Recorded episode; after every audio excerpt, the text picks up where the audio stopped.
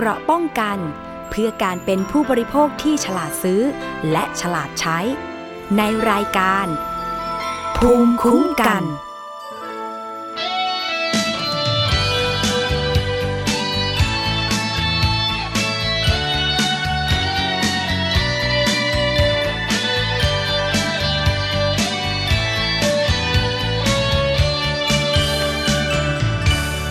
อยากจะจับมือ กับเธอ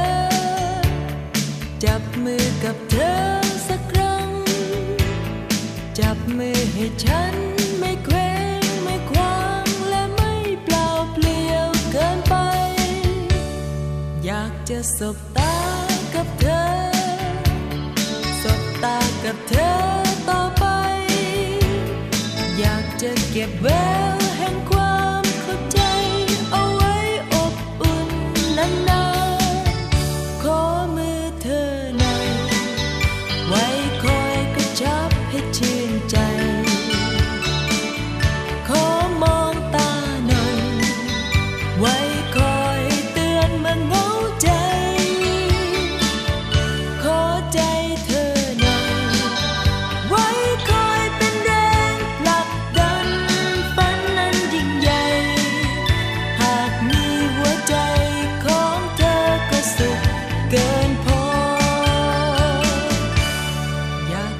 จับมือกับเธอ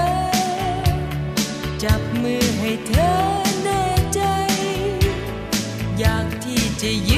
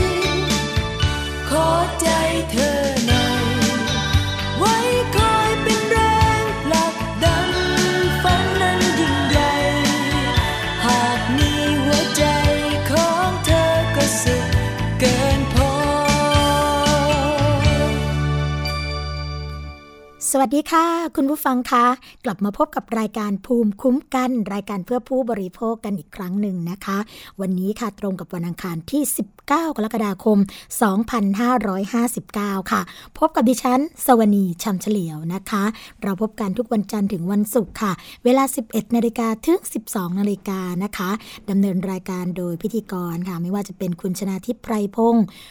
คุณยศพรพยุงสุวรรณนะคะ ฟังและดาวน์โหลดรายการได้ค่ะ ไม่ว่าจะเป็นฟังสดหรือว่าฟังย้อนหลังนะคะ ทาง www.thaipbsonline.net ค่ะ และ www.thaipbsradio.com นะคะ แอปพลิเคชันค่ะเข้าไป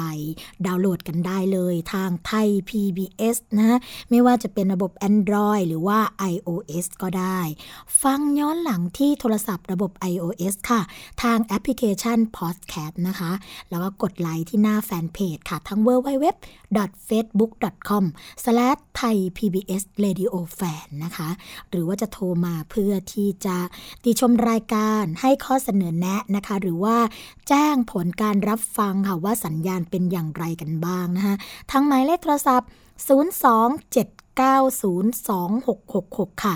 และขอสวัสดีนะคะ ไปยังสถานีวิทยุชุมชน ที่เชื่อมโยงสัญญาณกับเราค่ะ ขอสวัสดีไปยังสถานีวิทยุชุมชนคนหนองย่าไซ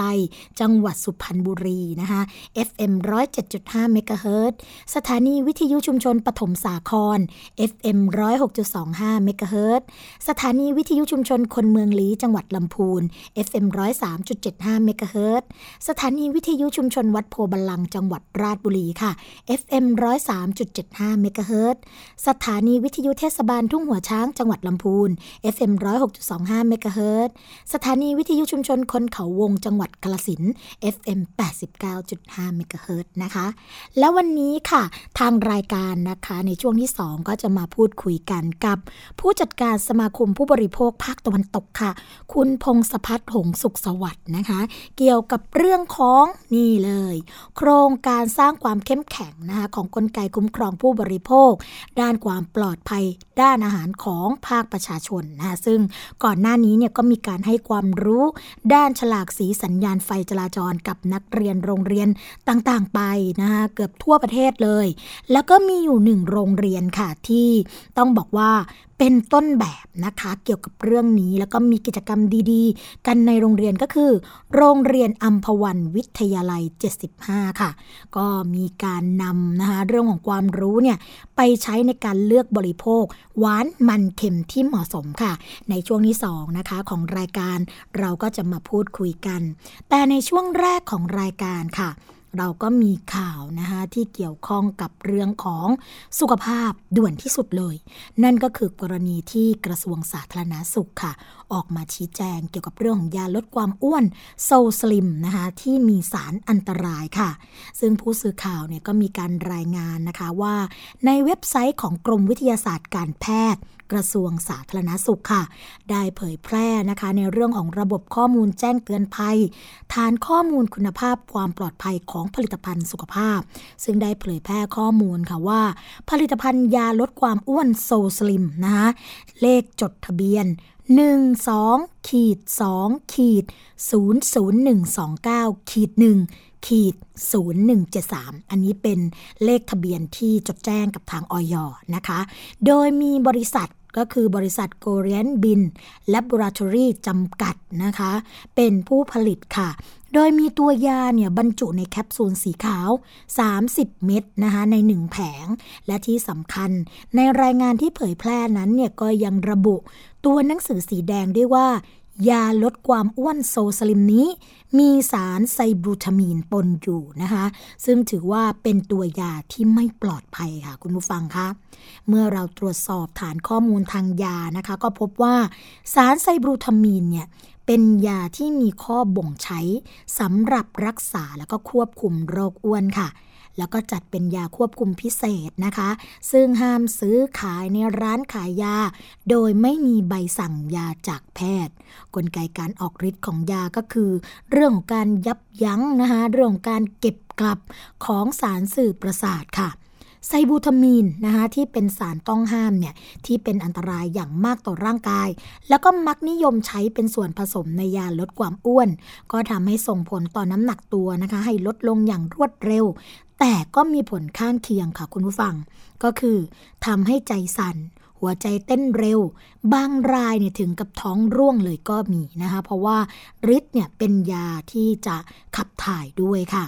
สิ่งที่น่าตกใจก็คือ ข่าวยาลดความอ้วนโซสลิมนี้เนี่ย มีจำหน่ายอยู่บนโลกออนไลน์ค่ะ แล้วก็มีอยู่เป็นจำนวนมากด้วยนะคะ ซึ่งจำหน่ายในราคา 790 บาทต่อ 30 แคปซูลค่ะ โดยมีคนเด่นดังนะคะ มารีวิวสินค้ากันอย่างมากมายค่ะ ดังนั้นแล้วเนี่ยแนวทางของหน่วยงานที่เกี่ยวข้อง จะดำเนินการอย่างไรกับร้านค้าที่นำสินค้านี้มาจำหน่ายอย่างจงแจ้งแบบนี้เนี่ยก็ต้องมาติดตามกันนะคะว่าจะ สามารถแก้ไขปัญหาอะไรได้บ้างค่ะ เพราะว่าจริง ๆ แล้วนะคะ คุณผู้ฟังคะ ก็ต้องบอกเลยว่า ยาลดความอ้วนเนี่ยก็ไม่ต่างอะไรกับยาพิษนะคะซึ่งคุณหมอเองเนี่ยก็มาชี้แจงอันตรายว่า ยาลดความอ้วนที่ขายว่อนในออนไลน์สักขนาดนี้เนี่ยค่อนข้างที่จะทำให้เด็กนะคะหรือว่าเยาวชนเนี่ยเข้าใจผิดว่าเป็นยาที่ปลอดภัยนะคะ ซึ่งจากผู้ช่วยศาสตราจารย์นายแพทย์พิสนจงตระกูลค่ะ อาจารย์ประจำภาควิชาเภสัชวิทยา คณะแพทยศาสตร์นะคะจุฬาลงกรณ์มหาวิทยาลัยเนี่ยซึ่งเป็นประธานคณะทำงานสร้างเสริมการใช้ยาอย่างสมเหตุสมผล หรือสอยศก็ให้ความรู้นะคะว่า ยาลดความอ้วนหรือว่ายาลดน้ำหนักเนี่ยเป็นยาที่ควรใช้โดยแพทย์ผู้เชี่ยวชาญ ซึ่งแพทย์จะใช้ต่อเมื่อมีน้ำหนักตัว เกินนะคะแล้วก็เข้าข่ายที่เป็นโรคอ้วน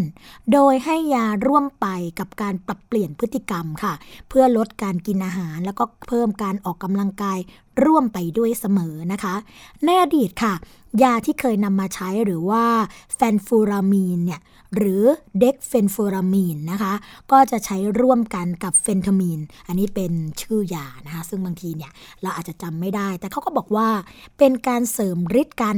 ทำให้ความอยากของอาหารเนี่ยลดลงมากนะคะแต่ในปัจจุบันค่ะ ประเทศไทยได้มีมติ ให้เพิกถอนใบสำคัญเรื่องการขึ้นทะเบียนตำรับเนี่ยทุกตำรับที่มีเฟนฟูรามีน หรือว่าเด็กเฟนฟูรามีนผสมอยู่ ตั้งแต่วันที่ 9 มีนาคม 2543 นะคะ43 ละ 44 45 46 47 18 49อืก็ 16 ปีที่แล้วนะคะ เนื่องจากว่ามีความเสี่ยงค่ะคุณผู้ฟัง เรื่องของการเพิ่มโรคหัวใจ เป็นโรคลิ้นหัวใจรั่วนะคะซึ่งไซบรูทามีนเนี่ยก็เป็นยาอีกขนาดหนึ่งค่ะ ที่มีการขึ้นทะเบียนเพื่อจำหน่ายในประเทศไทยนะคะซึ่งต่อมาค่ะบริษัทแอปบอทเจ้าของผลิตภัณฑ์ในสหรัฐอเมริกา ก็ได้ประกาศยุติเรื่องของการจำหน่ายยานี้ในประเทศต่างๆ ทั่วโลก รวมทั้งในประเทศไทยด้วยนะคะเมื่อเดือนตุลาคม 2553 เนื่องจากว่าเขาตรวจพบค่ะว่า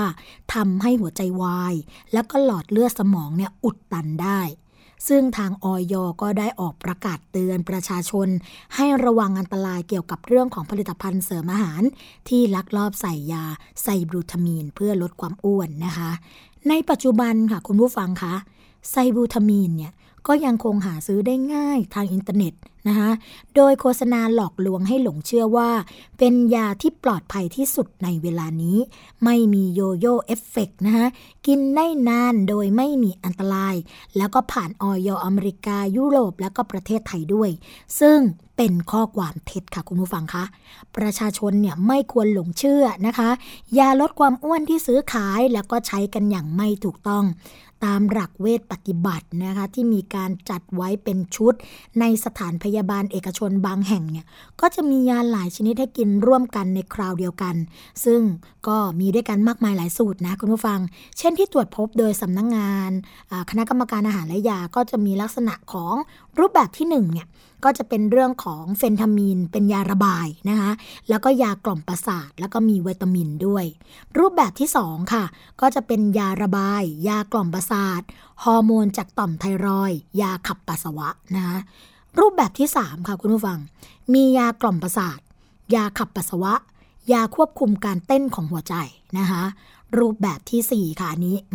ถือว่าเต็มรูปแบบเลยนะ มียาระบาย ยากล่อมประสาท ยาขับปัสสาวะ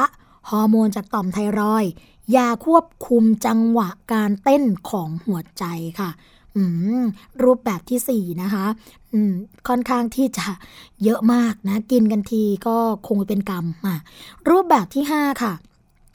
เป็นฮอร์โมนจากต่อมไทรอยพร้อมกับยา 2 ตัวนะคะก็คือเฟนทามีนกับเฟนฟูรามีน ทั้งรูปแบบที่ 1 จนถึงรูปแบบที่5เนี่ยจะมีส่วนประกอบของเฟนทารามีนนะคะเฟนทามีนเนี่ยผสมอยู่ทุก แบบเลย เพราะว่าในส่วนนี้นะคะก็ถือว่าเป็นยาลดความอ้วนที่เป็นสูตรอันตรายมากค่ะ ยาที่สั่งยุติการจำหน่ายแล้วนะคะ ก็ยังลักลอบมาใช้ ดังที่เห็นได้จากข่าวอยู่เนืองๆค่ะว่า มีผู้เสียชีวิตจากการใช้ยาลดความอ้วนนะคะ อันตรายร้ายแรงเหล่านั้นเนี่ยก็เกิดขึ้นได้เสมอค่ะคุณผู้ฟัง ไม่ว่าจะซื้อหามาใช้เองทางอินเทอร์เน็ต หรือไปรับเป็นชุดๆจากคลินิก หรือโรงพยาบาลค่ะ ประชาชนนะคะก็ควรหลีกเลี่ยงยาลดความอ้วนทุกชนิดค่ะ ทุกรูปแบบ ยกเว้นกรณีเป็นโรคอ้วนที่ได้รับการรักษาโดยแพทย์ผู้เชี่ยวชาญ ในสาขาดังกล่าวนะคะ โดยเฉพาะอย่างยิ่งค่ะ ที่โรงพยาบาลของรัฐ จะมีเรื่องของการรักษาเรื่องของโรคอ้วน แต่ถ้าเกิดว่าไปซื้อหามาเองนะคะ แล้วก็ เหมือนกับว่าต้องการลดความอ้วนเอง เพราะเห็นว่าน้ำหนักของตัวเองเยอะกันไปตรงนี้เนี่ยไม่ได้แล้วนะคะ เพราะว่าเป็นอันตรายมาก ๆ เลยคุณผู้ฟังคะ บอกกันไปหลายครั้งแล้วนะคะ ด้วยความห่วงใยค่ะ ว่าในเรื่องของการลดน้ำหนัก หรือว่าเรื่องของการลดความอ้วนเนี่ยก็จะมีปัจจัยอยู่แค่ 1-2ถึงอย่างเท่านั้นเอง อันแรกก็คือเรื่องของการควบคุมอาหารนะคะ รับประทานอาหารที่มีประโยชน์ ลดอาหารประเภทไขมัน นะคะน้ำตาลหรือน้ำอัดลมต่างๆ ตรงนี้เนี่ยสามารถที่จะช่วยได้ระดับหนึ่งแต่ถ้าเกิดใครนะคะที่สามารถทำระดับ 2 ได้ หรือว่าวิธีที่ 2 ก็คือ เรื่องของการออกกำลังกายอย่างสม่ำเสมอนะคะ ถ้าใช้วิธีที่ 1 กับวิธีที่2เนี่ยรับรองว่าน้ำหนักลดแน่นอน ไม่ต้องไปใช้ยาลดความอ้วนใด ๆนะคะ เพราะว่าอันนั้นเนี่ยเป็นอันตรายมากจนถึงชีวิตก็มีค่ะ เรื่องต่อไปค่ะคุณผู้ฟังคะ เป็นกรณีที่ตอนนี้นะคะ ทางตำรวจก็ออกมาคุมเข้มในช่วงเทศกาลวันหยุดยาว ขณะที่กำลังฟังรายการภูมิคุ้มกันอยู่ในขณะนี้นะคะ ก็หลายคนก็ยังไม่ได้ไปทำงานยังอยู่ในช่วงวันหยุดอยู่นะคะบางคนหยุดไปถึงวันที่ 22 กรกฎาคมนู่นเลยนะคะ ตอนนี้เนี่ยเขาก็เลยบอกว่าเมาแล้วขับ ขับรถเร็วนะคะช่วงเทศกาลวันหยุดยาวเนี่ยระวังนะคะตำรวจจะบังคับใช้กฎหมาย เป็นคำสั่งของคอสชค่ะ เรื่องของการยึดรถ 7 วันค่ะ พลตำรวจตรีทรงพลวัฒนาชัยนะคะ รองโฆษกสำนักงงานตำรวจแห่งชาติค่ะ ก็เปิดเผยว่า ในช่วงเทศกาลวันหยุดยาวนี้สำนักงงานตำรวจแห่งชาติ ก็ได้มีคำสั่งนะคะของทุกกองบัญชาการค่ะ ให้บูรณาการกับหน่วยงานที่เกี่ยวข้อง กองอำนวยการความสะดวกให้กับประชาชนค่ะ ที่จะเดินทางกลับภูมิลำเนานะคะ แล้วก็ไปประกอบพิธีทางศาสนา ช่วงเทศกาลวันหยุดยาวก็คือวันอาสาฬหบูชา แล้วก็เข้า้าพรรษา รวมทั้งขอให้ประชาชนนะคะผู้ใช้รถใช้ถนนเนี่ยขับขี่ยวดยานพาหนะอย่างระมัดระวัง เนื่องจากสถิติที่ผ่านมาก็พบว่าอุบัติเหตุจากการเมาแล้วขับ การขับรถเร็วนะคะจึงขอให้ประชาชนเนี่ยอย่าประมาทค่ะ เพื่อลดความสูญเสียที่อาจจะเกิดขึ้นได้ แล้วก็ขอฝากเตือนไปยังบุคคลที่มีพฤติกรรมดังต่อไปนี้นะคะ เมาแล้วขับขับรถเร็วเกินกว่าที่กฎหมายกำหนด หรือหากพิสูจน์ทราบได้ว่า จะรวมตัวกันก่อเหตุอันตรายค่ะตำรวจก็ยังมีอำนาจ แล้วก็สามารถบังคับใช้กฎหมาย ตามคำสั่งของคณะรักษาความสงบแห่งชาติ หรือคอสช ฉบับที่ 22 แล้วก็ฉบับที่ 46 นะคะ ยึดรถผู้ที่ฝ่าฝืนชั่วคราวเป็นระยะเวลา 7 วันค่ะ เพื่อป้องกันเหตุนะคะ นี่ก็ฝากเตือนไปยังทุกท่านด้วยค่ะว่า ในกรณีที่ต้องการที่จะขับรถหรือว่าใช้รถใช้ถนนร่วมกับผู้อื่นนะคะ ก็ต้องเพิ่มความระมัดระวังในส่วนนี้ด้วย เพราะว่าไม่มีใครค่ะที่อยากจะใช้รถใช้ถนนร่วมกับบุคคลอันตราย ก็คือผู้ที่เมาแล้วขับ แล้วก็ขับรถเร็วเกินกว่าที่กฎหมายกำหนดนั่นเองค่ะ อีกเรื่องหนึ่งค่ะคุณผู้ฟังคะ เป็นกรณีที่ในส่วนของกระทรวงสาธารณะเออขออภัยค่ะ กระทรวงสาธารณสุขนะคะ ก็ให้มีพิธีลงนามค่ะ เกี่ยวกับบันทึกข้อตกลงความร่วมมือนะคะ แล้วก็ขอใช้สิทธิ์โมบายแล้วก็เว็บแอปพลิเคชันคุณลูกค่ะ ร่วมกันนะคะ ระหว่างกระทรวงสาธารณสุข ร่วมกับผู้พัฒนาแอปพลิเคชัน ในงานเปิดตัวสัปดาห์รณรงค์คัดกรองพัฒนาการเด็กปฐมวัย โดยมีทางด้านศาสตราจารย์คลินิกเกติคุณนายแพทย์ทย์ปิยะสกลสกลสัตยาธรค่ะรัฐมนตรีว่าการกระทรวงสาธารณสุขนะคะเป็นประธานในงานเมื่อเร็วๆนี้ที่ห้องประชุมดุสิตธานีอาคารเฉลิมพระเกียรติ โรงพยาบาลพระมงกุฎเกล้าค่ะทางด้านนายแพทย์พีรพลสุทธิวิเศษศักดิ์นะคะผู้อำนวยการสถาบันวิจัยระบบสาธารณสุข แล้วก็อยู่ในส่วนของ การดูแลเกี่ยวกับพัฒนาการของเด็กนะคะก็บอกว่าพัฒนาการของเด็กไทยเนี่ยถือเป็นวาระสำคัญร่วมกันของทุกภาคส่วนค่ะ โดยพ่อแม่ผู้ปกครอง หรือคนในครอบครัวนะคะ จะเป็นหน่วยสำคัญที่สุดที่มีบทบาทในการดูแลบุตรหลาน ให้มีพัฒนาการที่ดีขึ้นได้อย่างแท้จริง โดยปัจจุบันค่ะ ผู้ปกครองจำนวนมากนะคะ สามารถเข้าถึงบริการอินเทอร์เน็ต แล้วก็มีสมาร์ทโฟนใช้ในชีวิตประจำวันกันอยู่แล้ว ฉะนั้นเรื่องของการดาวน์โหลดแอปพลิเคชันต่าง ๆ มาใช้อย่างเหมาะสมเนี่ยกับเรื่องของความต้องการในเรื่องต่างๆ รวมทั้งการใช้แอปพลิเคชัน เพื่อดูแลสุขภาพเด็กเนี่ยก็จะเป็นประโยชน์อย่างมากค่ะ กับการคัดกรองปัญหาสุขภาพ แล้วก็ส่งเสริมพัฒนาของเด็กนะคะ จึงนำมาสู่การทำงานร่วมกันของหน่วยงานระดับประเทศ 4 หน่วยงานด้วยกันคุณผู้ฟัง ได้แก่สำนักงงานคณะกรรมการวิจัยแห่งชาติ อันนี้หรือวอชนั่นเองนะคะ สถาบันวิจัยระบบสาธารณสุข อันนี้ สวรสนะคะสำนักงานพัฒนาวิทยาศาสตร์ และเทคโนโลยีแห่งชาติ สวทชนะคะแล้วก็มหาวิทยาลัยขอนแก่นค่ะ ก็ได้ร่วมกันพัฒนาเครื่องมือ เพื่อส่งเสริมพัฒนาการเด็กไทยให้ดีขึ้น ภายใต้โครงการวิจัยแอปพลิเคชัน บนอุปกรณ์พกพา เพื่อส่งเสริมสุขภาพและพัฒนาการของเด็กค่ะ ก็มีงานวิจัยพัฒนาโมบายนะคะ แล้วก็แอปพลิเคชันที่ชื่อว่าคุณลูกค่ะ มีเป้าหมายเพื่อส่งเสริมพัฒนาเด็กโดยให้พ่อแม่ผู้ปกครองเนี่ยตลอดจนแพทย์แล้วก็บุคลากรทางสาธารณสุขนะคะมีส่วนร่วมกันดูแลสุขภาพเด็ก โดยใช้แอปพลิเคชันเนี่ยเป็นเครื่องมือติดตามพัฒนาการ แล้วก็ช่วยสื่อสารร่วมกันนะคะ ระหว่างผู้ปกครอง แล้วก็หน่วยงานสาธารณสุขที่ดูแลเรื่องสุขภาพนั่นเอง ดร กุลวดีศรีพาณิชกุลชัยค่ะ ศูนย์เทคโนโลยีอิเล็กทรอนิกส์และคอมพิวเตอร์แห่งชาตินะคะของ สวทช ก็บอกว่า mobile แล้วก็เว็บแอปพลิเคชันคุณลูกเนี่ยค่ะ สามารถนำมาประเมินเรื่องของการเจริญเติบโต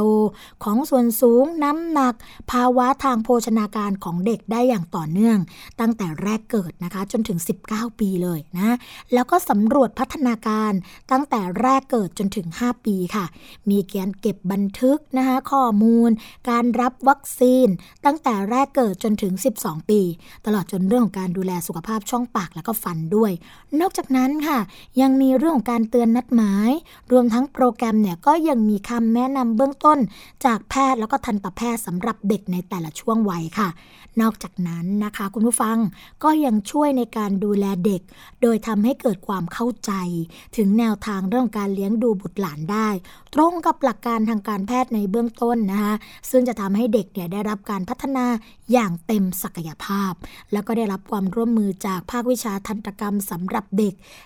คณะทันตแพทยศาสตร์มหาวิทยาลัยขอนแก่นนะคะ แล้วก็ราชวิทยาลัยกุมารแพทย์แห่งประเทศไทย กรมอนามัย สถาบันพัฒนาเด็กราชนครินทร์ กรมสุขภาพจิตกระทรวงสาธารณสุขนะคะ ผู้ฟังคะนอกจากนั้นนะคะ mobile แล้วก็เว็บแอปพลิเคชันคุณลูกเนี่ยก็ได้มีการเริ่มใช้กันอย่างแพร่หลายค่ะ โดยบุคลากรในศูนย์เด็กเล็กนะคะ หรือบุคลากรทางแพทย์และสาธารณสุขเนี่ยก็มีประชาชนทุกคนสามารถดาวน์โหลดได้ค่ะ ที่ www.kunluk.com นะคะหรือว่าจะเข้าไปที่ Play Store หรือว่า App Store ก็ได้นะคะเข้าไปพิมพ์คำว่า คุณลูกก็สามารถที่จะดาวน์โหลดมาไว้ในสมาร์ทโฟนของเราได้เลยนะ จากการที่เครือข่ายองค์กรค่ะ ไม่ว่าจะเป็นทางวชนะสวรส สวทชแล้วก็มอขอก็คือมหาลัยขอนแก่นเนี่ยร่วมกันพัฒนา mobile แล้วก็เว็บแอปพลิเคชันคุณลูก แล้วก็ได้พัฒนาทดลองใช้จริงนะคะกับหน่วยงานต่างๆ มาระยะหนึ่งแล้วเนี่ย ทางกระทรวงสาธารณสุขก็มีความมั่นใจค่ะคุณผู้ฟังว่า แอปพลิเคชันคุณลูกจะเป็นประโยชน์ ในการนำไปเป็นเครื่องมือสำหรับพ่อแม่ผู้ปกครอง ในเรื่องของการติดตามพัฒนาการของลูก แล้วก็ช่วยคัดกรองความผิดปกตินะคะ ตั้งแต่ระยะเริ่มต้นร่วมกับเจ้าหน้าที่ ซึ่งแอปพลิเคชันคุณลูกเนี่ยได้ใช้เกณฑ์นะคะตามคู่มือเฝ้าระวัง แล้วก็ส่งเสริมพัฒนาการเด็กปฐมวัยค่ะ นอกจากนั้นนะคะยังมีคู่มือประเมิน แล้วก็ส่งเสริมพัฒนาการเด็กกลุ่มเสี่ยงด้วย ทางกระทรวงสาธารณสุขก็เลยจัดให้มีพิธีลงนามบันทึกข้อตกลง ความร่วมมือในการใช้สิทธิ์ mobile แล้วก็เว็บแอปพลิเคชันคุณลูกร่วมกันนะคะระหว่างกระทรวงสาธารณสุขกับผู้ที่พัฒนาแอปพลิเคชันดังกล่าวค่ะ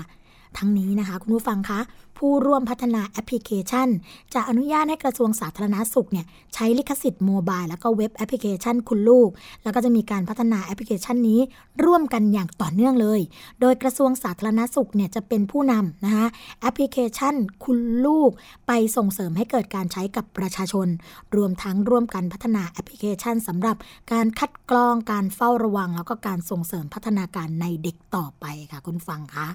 อันนี้ก็เป็นความร่วมมือกันนะคะเพื่อที่จะทำให้เกิดคุณภาพมาตรฐานในเรื่องของคุณภาพชีวิตที่เป็นประโยชน์กับเด็กไทยต่อไปนะคะช่วงแรกค่ะคุณผู้ฟังคะของรายการภูมิคุ้มกันนะคะ เราคงจะ พักกันไว้สักครู่หนึ่ง เดี๋ยวช่วงที่ 2 เราจะมาพูดคุยกับผู้จัดการสมาคมผู้บริโภคภาคตะวันตก เกี่ยวกับเรื่องของสัญญาณไฟจราจรที่มีผลต่อสุขภาพของผู้บริโภค พักกันสักครู่ค่ะ เกราะป้องกันเพื่อการเป็นผู้บริโภคที่ฉลาดซื้อ และฉลาดใช้ ในรายการ ภูมิคุ้มกัน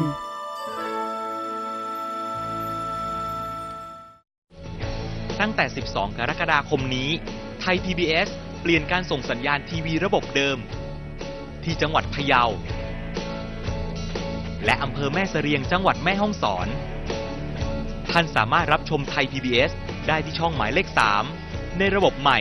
ระบบดิจิตอลทีวี ที่คมชัดกว่า ทั้งภาพและเสียง ฟรี สอบถามเพิ่มเติมโทร 0 2790 2314 การรับชมไทย PBS ในวันนี้ จะไม่จำกัดอยู่แค่ช่องทางเดิมๆอีกต่อไป เพราะนอกจากช่องทางที่คุณคุ้นเคยแล้ว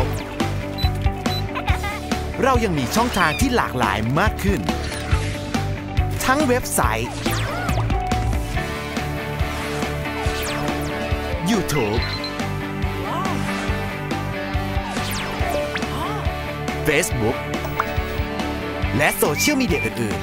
ๆ เลือกรับชมไทย PBS ตามช่องทางที่คุณต้องการได้แล้ววันนี้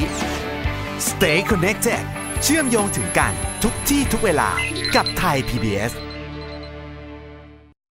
แล้วมีอย่างที่ไหนครับ จะไม่ให้ซ่อมฝายชะลอน้ลุง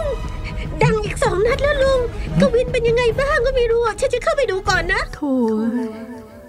แล้วกลืนน้ำตาไม่อยู่เลยจริงยายใบ ที่ดินสักกระบิฉันก็จะไม่ยอมให้ใครมาเอาของยายใบไปนะ ติดตามรับฟังบ้านน้ำขั้นคลองรักทุ่งขวัญได้ทางสถานีวิทยุแห่งนี้ คุณเชื่อหรือไม่ ครีมหน้าใสขาวเร่งกระปุกเดียวเอาอยู่ 3 วันเห็นผล กาแฟลดความอ้วนเร่งด่วน 7 วันลดลง 10 กิโล ผลิตภัณฑ์เสริมอาหารผิวขาววิ่งเปล่งประกายออร่าภายใน1สัปดาห์ ถ้าคุณเชื่อ คุณกำลังตกเป็นเหยื่อโฆษณาโอ้อวดเกินจริง อยากสวยอย่าเสี่ยง อย่าหลงเชื่อคำโฆษณา ผลิตภัณฑ์สุขภาพโอ้อวดเกินจริง อยากสวยแบบไม่เสี่ยง ค้นหาความจริงที่ถูกต้องได้ที่ www.oy.com หรือ Oy Smart Application ด้วยความปรารถนาดีจากสำนักงานคณะกรรมการอาหารและยากระทรวงสาธารณสุข เกราะป้องกัน เพื่อการเป็นผู้บริโภคที่ฉลาดซื้อ และฉลาดใช้ ในรายการ ภูมิคุ้มกัน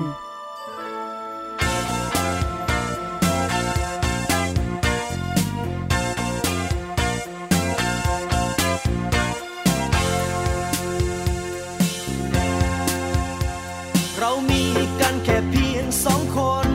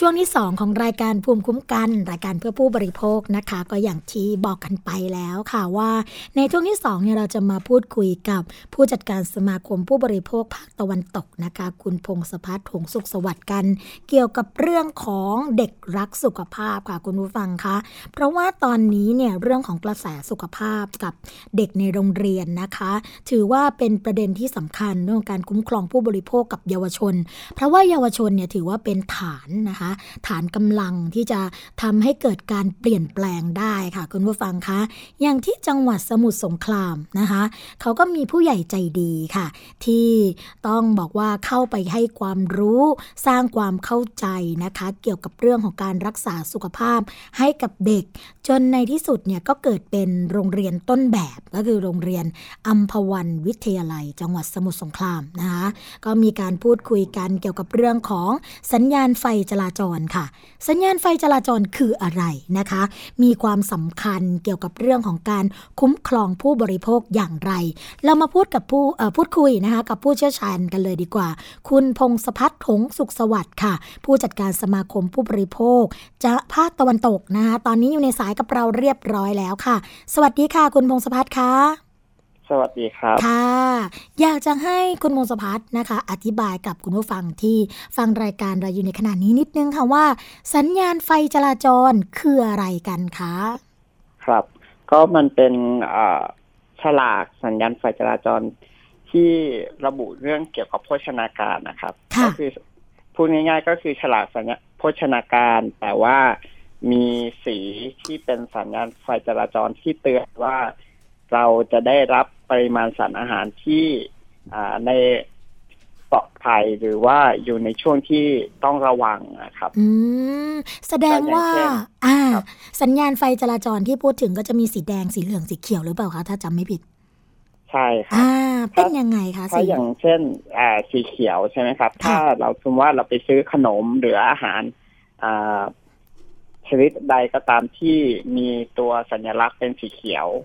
ก็แสดงว่า คือในคุณสามารถที่จะรับประทานมันได้อย่างปลอดภัย แต่อันนี้ก็ไม่ได้หมายความว่าถ้าสีเขียวแล้วจะกินแบบโดยไม่ไม่ระวังนะครับ ก็คืออาจจะกินได้แบบเยอะแต่ว่าก็ไม่มาก เพราะว่ามันมีโอกาสเป็นสีเหลือง หรือว่าเป็นสีแดงได้ ถ้าถ้าเรากินในปริมาณที่มากเกินไปแต่ถ้าเป็นสีเหลือง ก็หมายถึงว่าอ่ามีคุณค่าทางโภชนาการที่สูง แต่ว่า ก็ยังอยู่ในเกณฑ์ที่ยังพอสามารถที่จะสามารถเผาผลาญได้อยู่อะไรเงี้ยครับค่ะก็คือแบบไม่ไม่เยอะเกินไป แต่ว่าก็ต้องเรามาระวังค่ะแต่ถ้าเป็นสีอ่าแดงเมื่อแสดงว่ามีคุณค่าโภชนาการที่สูงสูงมากนะครับ ซึ่งเอ่อตรงส่วนเนี้ยก็ต้องอาระมัดระวังเป็นพิเศษค่ะหรือถ้าเป็นไปได้ก็ควรหลีกเลี่ยงค่ะเอ่อขนมประเภทนี้ครับ ค่ะ ในส่วนของโครงการที่ทางเอ่อเครือข่ายคุ้มครองผู้บริโภคนะคะ แล้วก็สมาคมผู้บริโภคภาคตะวันตกดำเนินการเกี่ยวกับเรื่องนี้เนี่ย มีการผลักดันกันยังไงบ้างคะที่ผ่านมา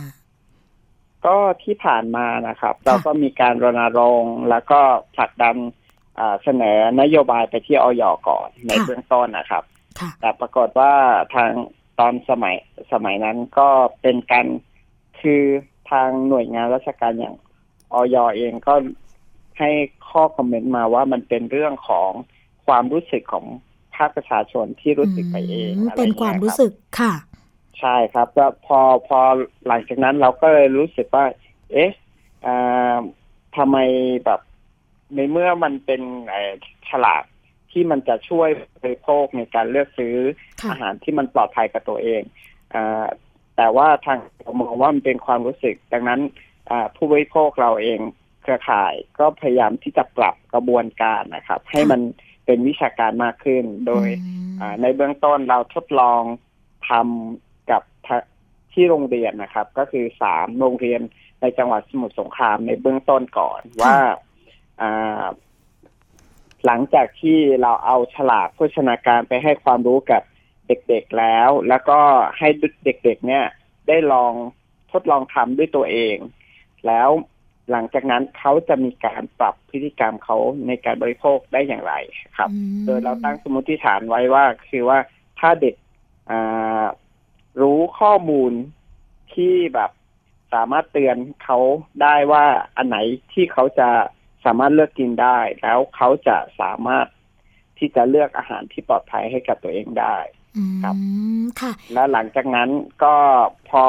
ปีแรกผ่านไป แล้วก็มีการขยายไปเก้าโรงเรียนในจังหวัดสมุทรสงครามมอันนี้คือเป็นการทำงานในเบื้องต้นก่อนค่ะครับอืมค่ะ แล้วผลตอบรับนะคะ หลังจากที่เราเริ่มต้นมาสามโรงเรียนเป็นเก้าโรงเรียนนะครัคะบเป็นยังไงกันบ้างคะ เด็ก ๆ เยาวชนที่เข้ามาเนี่ยมีการเปลี่ยนแปลงพฤติกรรม หรือว่าทักษะในเรื่องของการบริโภคบ้างยังไงบ้างคะ ก็ทิศทางก็เป็นไปตามที่เราตั้งเป้าไว้เออได้แบบตั้งสมมติฐานไว้อะครับค่ะคือหลังจากที่เด็กได้เรียนรู้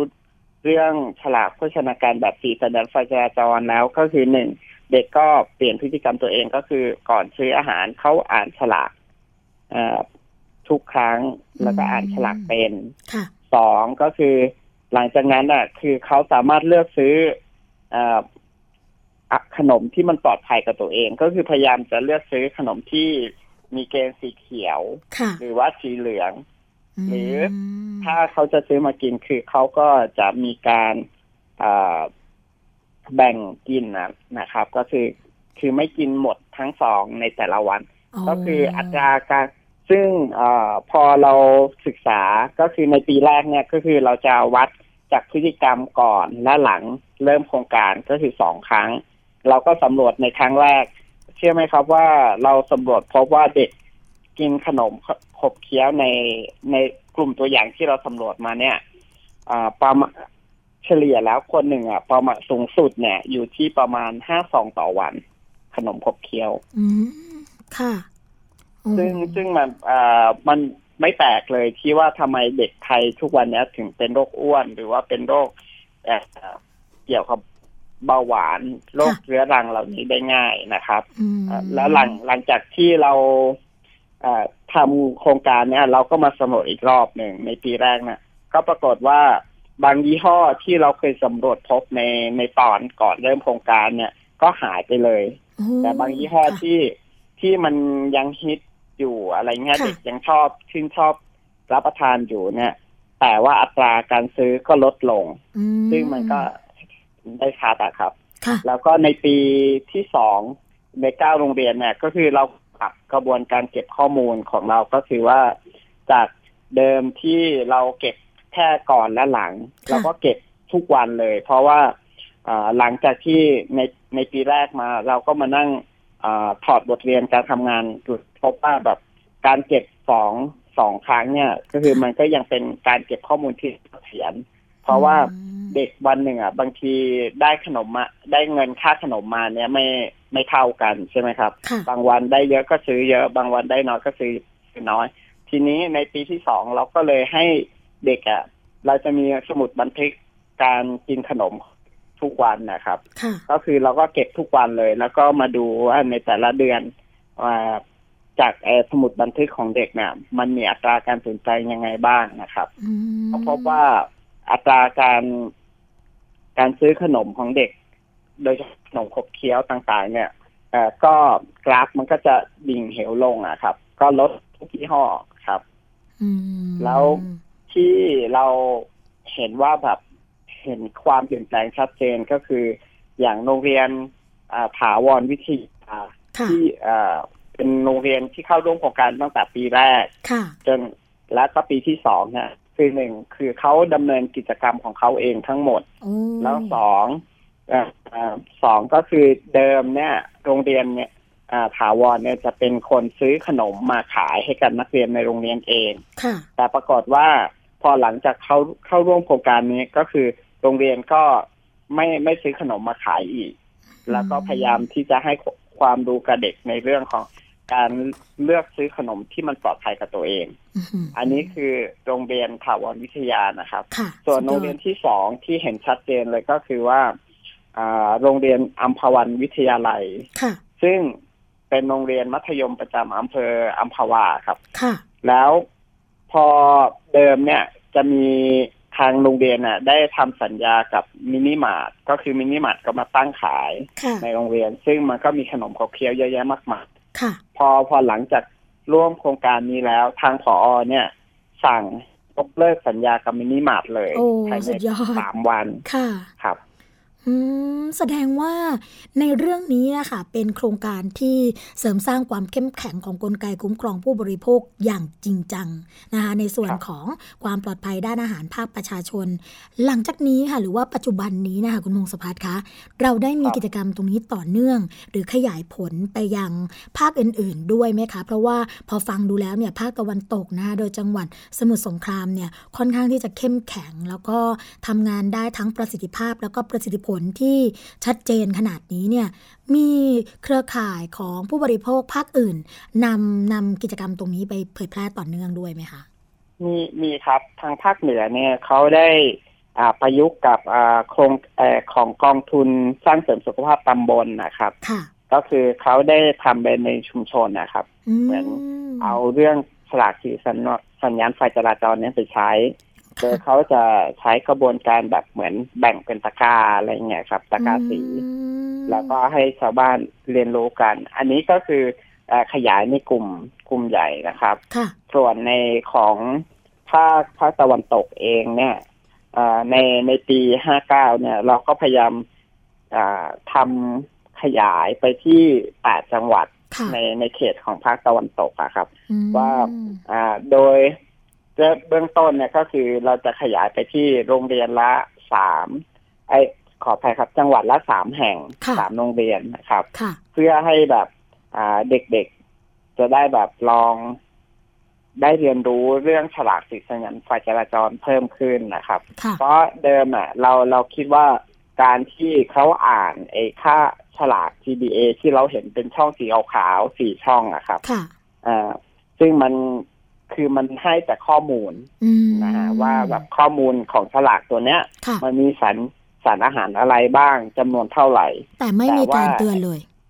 ใช่ มันไม่ได้บอกว่า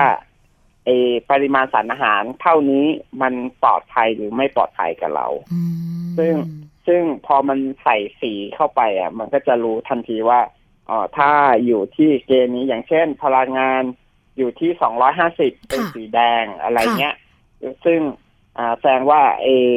เกณฑ์พลังงานเนี่ยเขาจะต้องแบ่งกินเท่าไหร่ ก็คือออ่ากลยุทธ์ในการที่เราสอนเด็กๆ คือเราไม่ได้ห้ามให้ให้เด็กซื้อค่ะเพราะเราคิดว่าการห้ามมันไม่ได้ผลอะไร ก็คือค่ะเด็กก็ยังยังซื้อกินอยู่ แต่อ่าถ้าเราให้เขาคิดได้ด้วยตัวเองค่ะว่าอ่าถ้าเขาเห็นแล้วข้อมูลมันเป็นแบบเนี้ยเนี่ยอ่าว่าถ้า อย่างเช่นว่าเขายังจะอยากจะซื้อกินยี่ห้อขนมยี่ห้อเออยู่อะไรเงี้ยค่ะแต่ว่ายี่ขนมยี่ห้อเอเนี่ยเป็นสีแดงมีโภชนาการที่สูงมากเนี่ยเขาจะกินยังไงให้มันปลอดภัย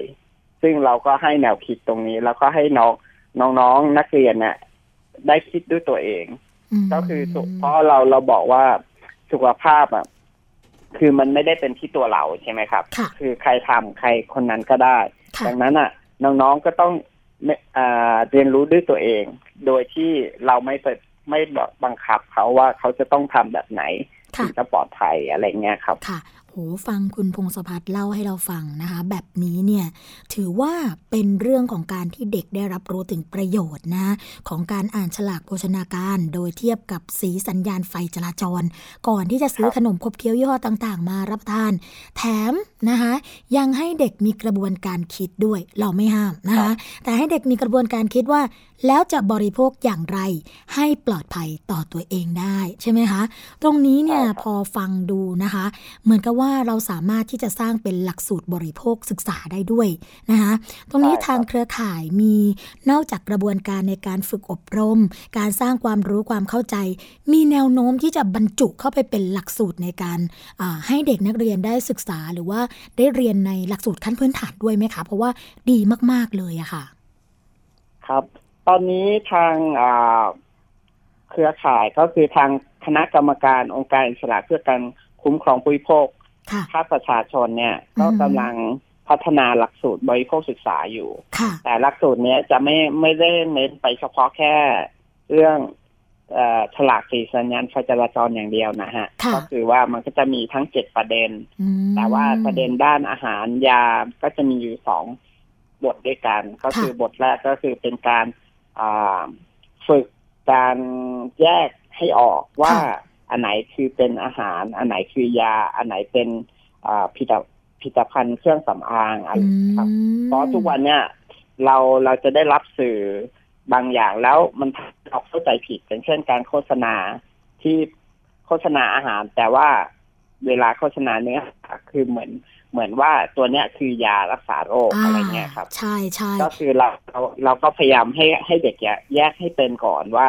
อันไหนเป็นเครื่องสำอางอันเป็นยาอันไหนเป็นผลิตภัณฑ์เสริมอาหารเอ่อผิดใช่ครับเครื่องเอ่อเครื่องสำอางซึ่งพวกเนี้ยคือมันจะมีความแตกต่างในการแยกอยู่ อันเนี้ยคือเราก็พยายามชี้จุดให้เด็กได้สังเกตแหละครับ ว่าอันไหนเวลาต้องแยกแยกยังไง แล้วจากนั้นไอ้ตัวฉลากโภชนาบทบทต่อมาก็จะเป็นเรื่องการอ่านฉลากโภชนาการโดยเทียบกับสีสัญญาณไฟจราจร และจากนั้นก็ให้เขาดูว่าพฤติกรรมการกินของเขาในแต่ละวันเนี่ยอ่ามันจะก่อให้เกิดอะไรบ้างนะครับ ก็คือก็ก็จะทำให้เด็กเห็นเลยว่ามาในในตารางอย่างเช่น กินขนมขบเคี้ยวที่ขนาด 20 บาท แล้วมันมีสีแดงทุกวันวันละสองซองเนี่ยค่ะเขาจะเป็นโรคอะไรได้บ้าง ก็ให้เขาได้ช่วยกันคิดขึ้นมา ว่ามันจะมีโรคอะไรบ้าง พอพอพอเราให้เขาคิดเสร็จแล้วก็มาแปะให้เห็นนะครับ มันก็จะเห็นภาพว่าในพฤติกรรมแต่ละอันเนี่ย มีความเสี่ยงที่จะเป็นโรคอะไรได้บ้าง ซึ่งพอเขาเห็นตรงนั้นแล้วเราก็จะชวนเขาคิดว่า แล้วเขาจะแก้ปัญหาตรงนี้ยังไงซึ่งอะก็คือก็เป็นการกระบวนการฝึก แล้วนอกจากเอ่อเรื่องอาหารแล้วก็จะมีเรื่องของการเงินการธนาคารก็ฝึกให้เด็กออมเงินให้เป็นอะไรเงี้ยครับ หรือจะเป็นเรื่องที่อยู่อาศัย ว่าถ้าหากว่าเขามีบ้านอยู่หนึ่งหลัง แล้วอยู่ๆสิ่งแวดล้อมในรอบบ้านของเขามันเกิดมีมลพิษเกิดขึ้นเนี่ย เขาจะแก้ปัญหาตรงนี้ยังไง หรือจะเป็นการอ่าถ้าเขาเจอปัญหาอย่างเช่น ถ้าเขาจะไปศึกอ่าไปหาติวเตอร์มาสอน แล้ว แล้วปรากฏว่าเขาพบว่าติวเตอร์อะโกงหรือว่าจะใช้แนวทางแบบไหนที่มันปลอดภัย ซึ่งอันเนี้ยก็คือในหลักสูตรบริโภคศึกษาที่ทาง คณะกรรมการองค์การอิสระเพื่อการคุ้มครองผู้บริโภคภาคประชาชนเนี่ยกำลังพัฒนาอยู่ ช่วงนี้ก็อยู่ในช่วงที่ว่าให้แต่ละภูมิภาคเนี่ย ก็คือให้เครือข่ายแต่ละภูมิภาคเนี่ย ทดลองไปใช้กับโรงเรียนต้นแบบก่อน ก็คือว่าอ่าในใน11บทเนี่ยว่าไปใช้แล้วอ่ามันมีจุดไหนที่ปรับปรุงแก้ไขเพิ่มเติมอะไรเงี้ยครับ แล้วหลังจากนั้นอ่า ประมาณเดือนกันยาก็จะมาปรับปรุงหลักสูตรให้มันอ่า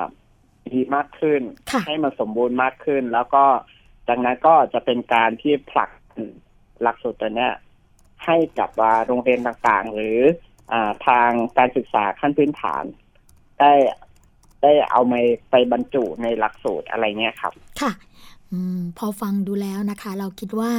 หลังจากนี้ประมาณช่วงเดือนกันยายน เราคงได้มีโอกาสพูดคุยกับทางเครือข่ายผู้บริโภค เกี่ยวกับเรื่องของการนำหลักสูตรบริโภคศึกษาไปใช้นะคะ ว่าได้ผลยังไงกันบ้าง แล้วก็ปัญหาในแต่ละพื้นที่มีปัญหาอะไรบ้างที่น่าสนใจนะคะ ท้ายที่สุดนี้ค่ะอยากให้คุณพงศพัฒน์เนี่ยได้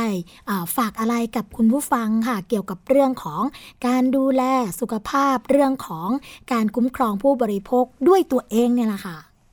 ครับ ก็ถ้าจะให้ให้ผมฝากนะครับ ผมก็คงจะเน้นไปเรื่องอาเรื่องอาหารเป็นหลักนะครับ ว่าเวลาเราจะอ่าน จะซื้ออะไรมากินเนี่ย พยายามให้ศึกษาข้อมูลให้ดีก่อนนะครับ อย่างเช่นบางคนเนี่ยได้ดูโฆษณามาแล้วว่าโฆษณาตัวกินตัวนี้แล้วดีอะไรเงี้ยนะครับ แต่เราแต่ขาดการ ไปหาข้อมูลเพิ่มเติม นอกจากโฆษณาที่รับมาเนี่ย มันก็อาจจะส่งผลในเรื่องสุขภาพในภายหลังได้นะครับ เพราะของทุกอย่างถึงแม้มันจะมีข้อดีอยู่ แต่ว่ามันก็จะมีข้อเสียอยู่ ถ้าหากเราเอ่อกินมันไม่เป็นหรือว่าใช้มันไม่เป็นนะครับเอ่อนะครับ ดังนั้นอะเอ่อก็อยากฝากท่านผู้ฟังทุกท่านนะครับ ถ้าจะซื้ออะไรมากิน หรือว่าได้รับข้อมูลมาอย่างอย่างใดแล้วนะครับ ให้ลองหา ข้อข้อมูลให้รอบด้าน ก็คือทั้งข้อมูลทั้งด้านดี ซึ่งคิดว่าน่าจะหาไม่ยาก แล้วก็ข้อมูลด้านลบของมัน ว่ามันมีข้อควรระวังอะไรบ้างหรือข้อคำเตือนอะไรบ้าง ก็ศึกษาข้อมูลให้รอบด้าน แล้วก็ดูว่าตัวเอง ถ้ามันมีข้อจำกัดแบบนี้ แล้วตัวเองเข้าข่ายอยู่ในข้อจำกัดนั้นไหมถ้าเราตัวเองอยู่เข้าข่ายอยู่ในนั้น ก็แสดงว่าตัวเองก็ไม่ควรจะซื้อมารับประทาน เยี่ยมซึ่งมันก็จะ อนอกจากว่าถ้าเราซื้อมาแล้วนอกจากไม่ได้เป็นประโยชน์กับตัวเราแล้วความคุ้มค่านี่ที่เราเสียเงินไปซื้อสิ่งเหล่านั้นมา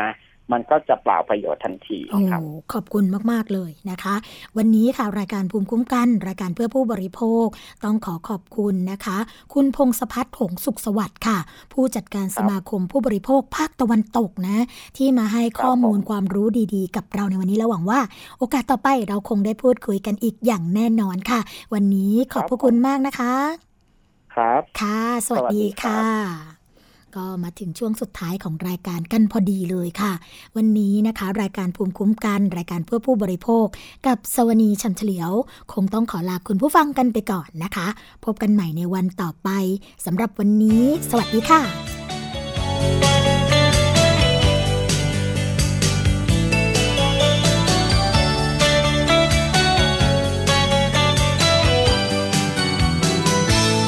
สบายสบาย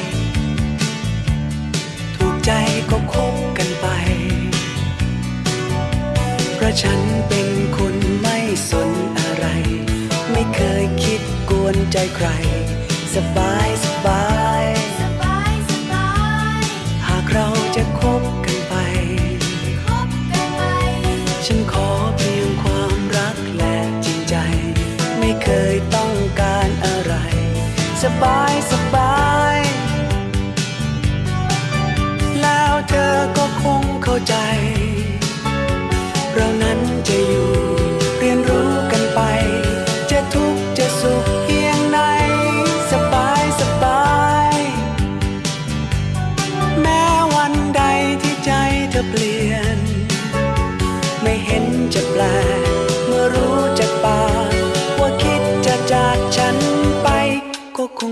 ใจ ว่าเธอต้องไป ก็คงเสียใจและคงเสียดาย แต่ก็ยังสบาย หากเธอจะทิ้งกันไป เพราะฉันเป็นคนไม่ฝืนใจใคร ก็คงเลิกรากัน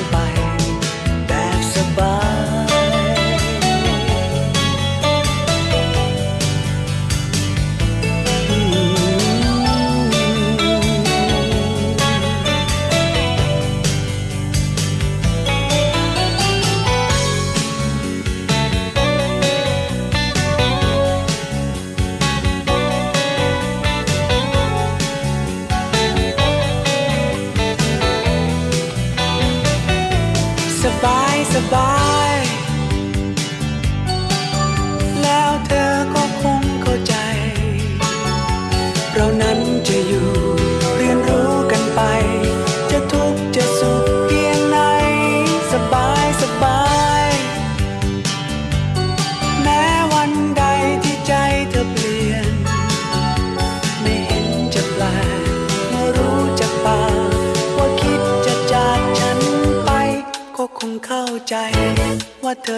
ไป ก็คงเสียใจและคงเสียดาย แต่ก็ยังสบายหากเธอจะทิ้งกันไป เพราะฉันเป็นคนไม่ฝืนใจใคร ก็คงเลิกรากันไป